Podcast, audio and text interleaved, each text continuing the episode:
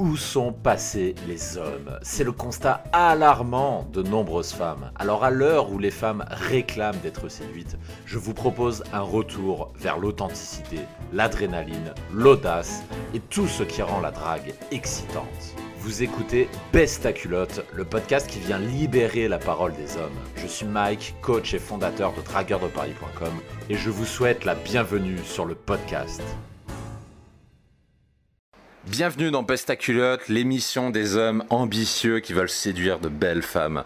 Aujourd'hui, on va continuer la FAQ puisque la première fois, je partais pour répondre à euh, deux trois questions et finalement, la première question m'a pris plus de temps que prévu. Hein. Je, me suis un petit peu lancé sur le sujet. L'anecdote que je voulais raconter sur le féminisme était un peu longue. Donc aujourd'hui, sur cette autre audio, sur cette autre émission, je vous propose de répondre à une ou deux questions. On va voir, pareil, en fonction de la longueur au hasard, euh, donc en regardant, là j'ai sous les yeux avec mon téléphone euh, vos audios qui ont été laissés sur le répondeur. Le répondeur, c'est comme son nom l'indique un répondeur, mais pour rentrer plus dans le détail, c'est une possibilité que vous avez de me poser une question et peut-être si vous avez de la chance d'y avoir une réponse gratuite dans le cadre de l'émission du podcast. Donc pour me laisser une question, c'est très simple, il suffit de cliquer sur le répondeur, le lien est dans la description du podcast. Et à partir de là, vous laissez votre question, 30 secondes maximum, une question précise, une question euh, compréhensible, une question qui n'est pas trop large. Me faites pas l'affront de poser des questions du genre comment aborder, parce que j'en ai un qui m'en a laissé une comme ça, je l'ai supprimé directement de la base de données euh, de questions. Donc ça, ça ne m'intéresse pas. Posez des questions précises. Comme ça, ce sera déjà intéressant pour vous parce que vous aurez une réponse concrète à votre question, mais ce sera intéressant également pour les auditeurs qui nous écoutent. Donc aujourd'hui, on va commencer par une question au hasard. Je l'écoute en live en même temps que vous.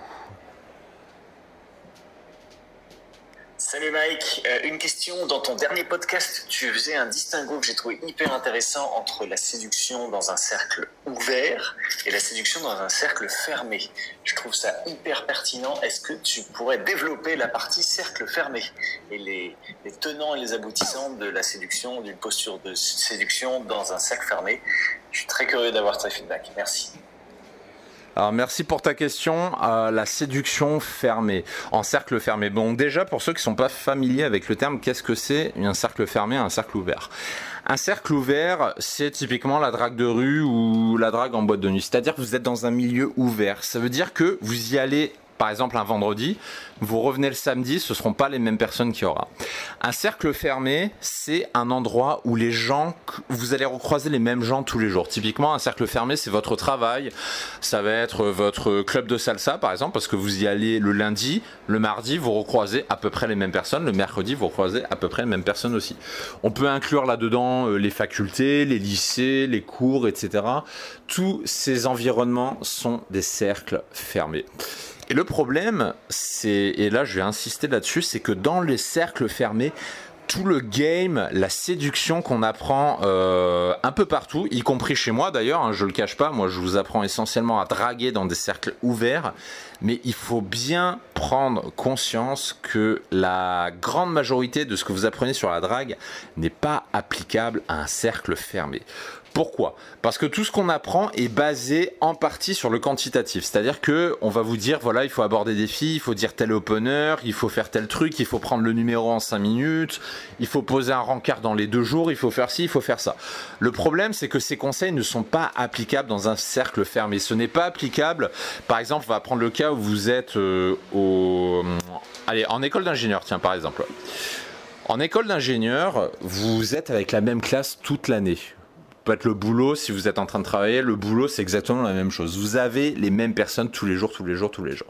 Imaginons qu'il y a une magnifique fille qui s'appelle, euh, je sais pas, euh, Charlotte, et qu'elle vous plaît. Qu'est-ce qui se passe si je vous dis, bah, applique les techniques du game? Là, vous allez faire quoi? Eh ben, euh, dès le premier ou le deuxième jour, parce que règle des 3 secondes, hein, il faut aller vite, il faut, il faut pas procrastiner, il faut pas perdre son temps, il faut aller vite, machin.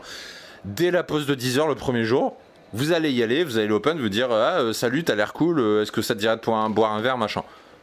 Ne faites surtout pas ça. Parce qu'elle va vous dire non de base, parce que les nanas sont généralement plus intelligentes que les hommes. Les, nanas, les femmes comprennent les enjeux des cercles fermés, et du coup, une femme en cercle fermé sera par défaut fermée à toutes les tentatives de drague. Elle sera fermée, hermétique à cela.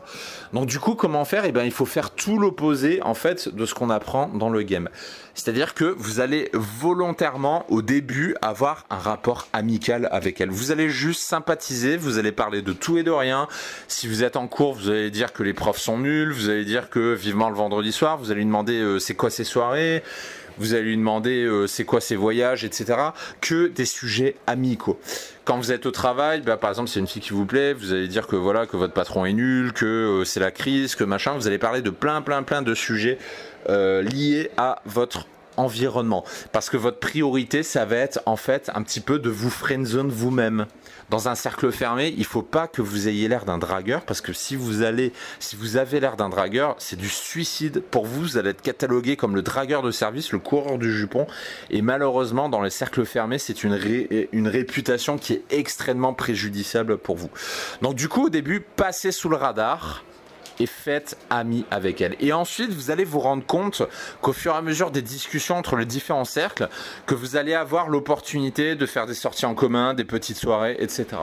Et de fil en aiguille, vous allez vous retrouver dans des soirées ou dans des bars, ou les deux à la fois, où il y aura la nana que vous convoitez. Et c'est seulement à partir de ce moment-là que vous pourrez un petit peu commencer à la branchouiller quand vous serez dans un autre contexte que le cercle fermé. C'est-à-dire que quand vous serez dans votre cercle fermé, dans un environnement ouvert, comme une grosse soirée, comme euh, un, bar par exemple, là ce sera un contexte plus favorable pour un petit peu tâter le terrain.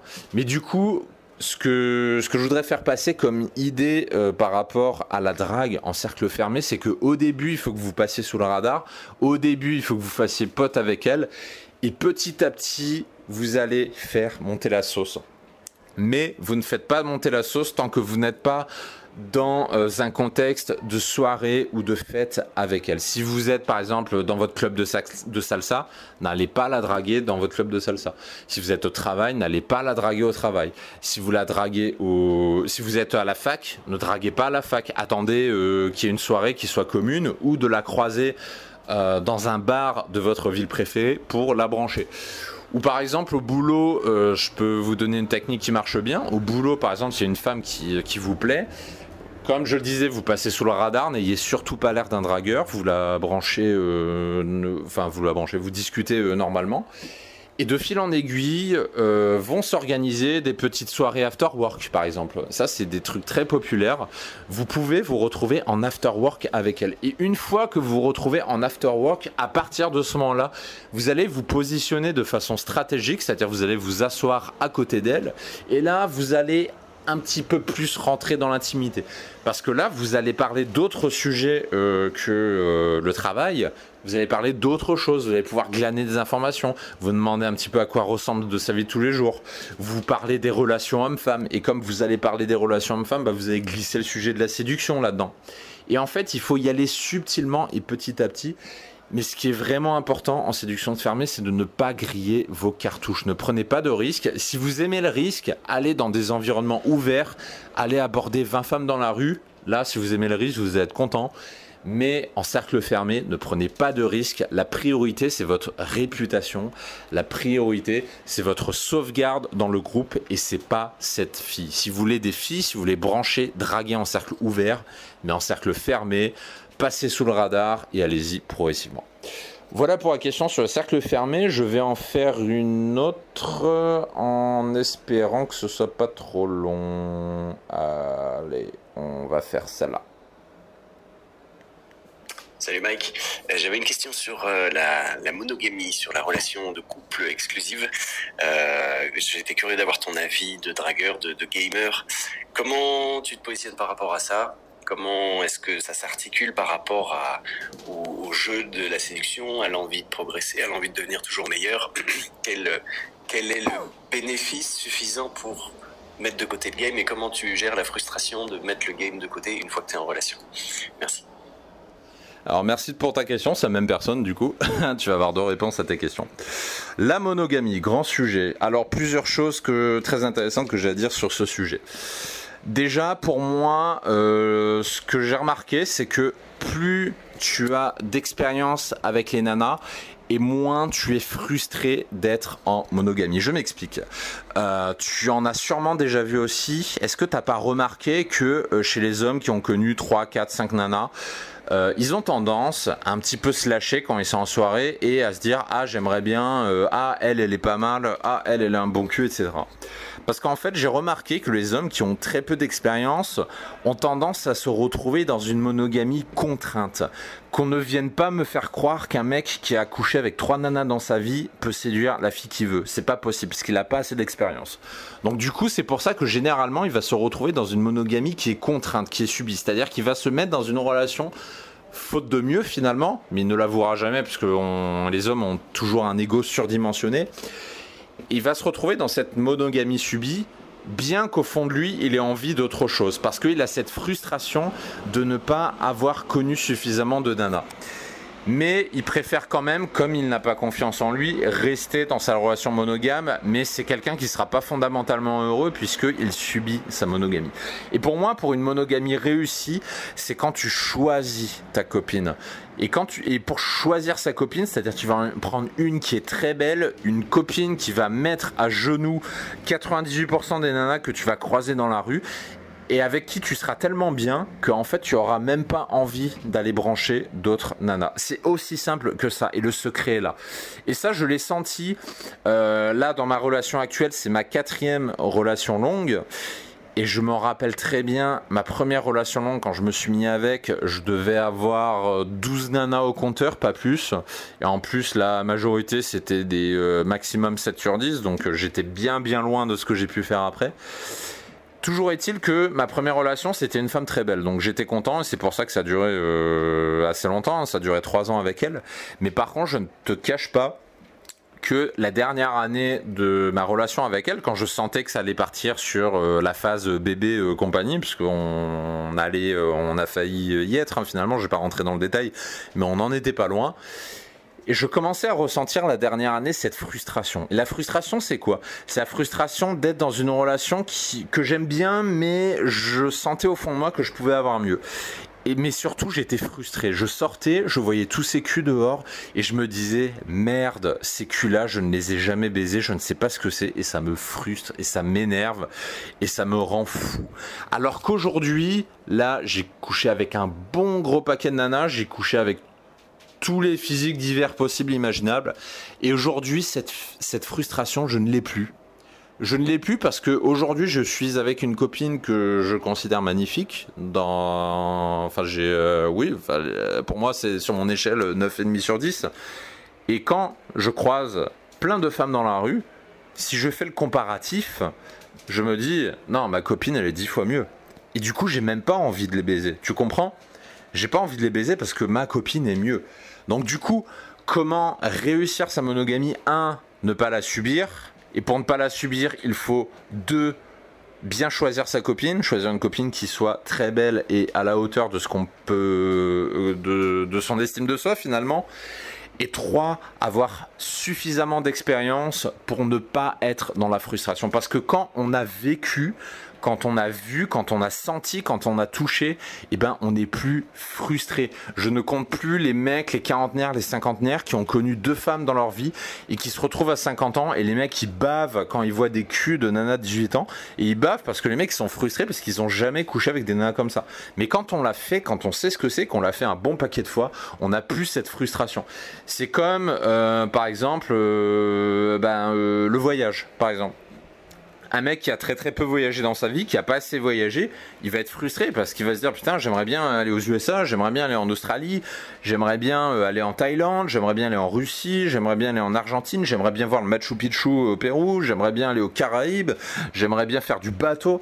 Le mec, il a envie de faire plein de trucs parce qu'il a vu trop peu de choses dans sa vie. Par contre, si on prend le voyageur qui a énormément voyagé, qui a fait beaucoup de pays, qui a visité les deux tiers de la planète, les deux tiers des pays, euh, qui a beaucoup d'expérience, bah en fait, cette personne-là va être capable d'apprécier euh, ce qu'elle a vécu et surtout d'apprécier son pays. Je ne sais pas si tu as déjà senti ça.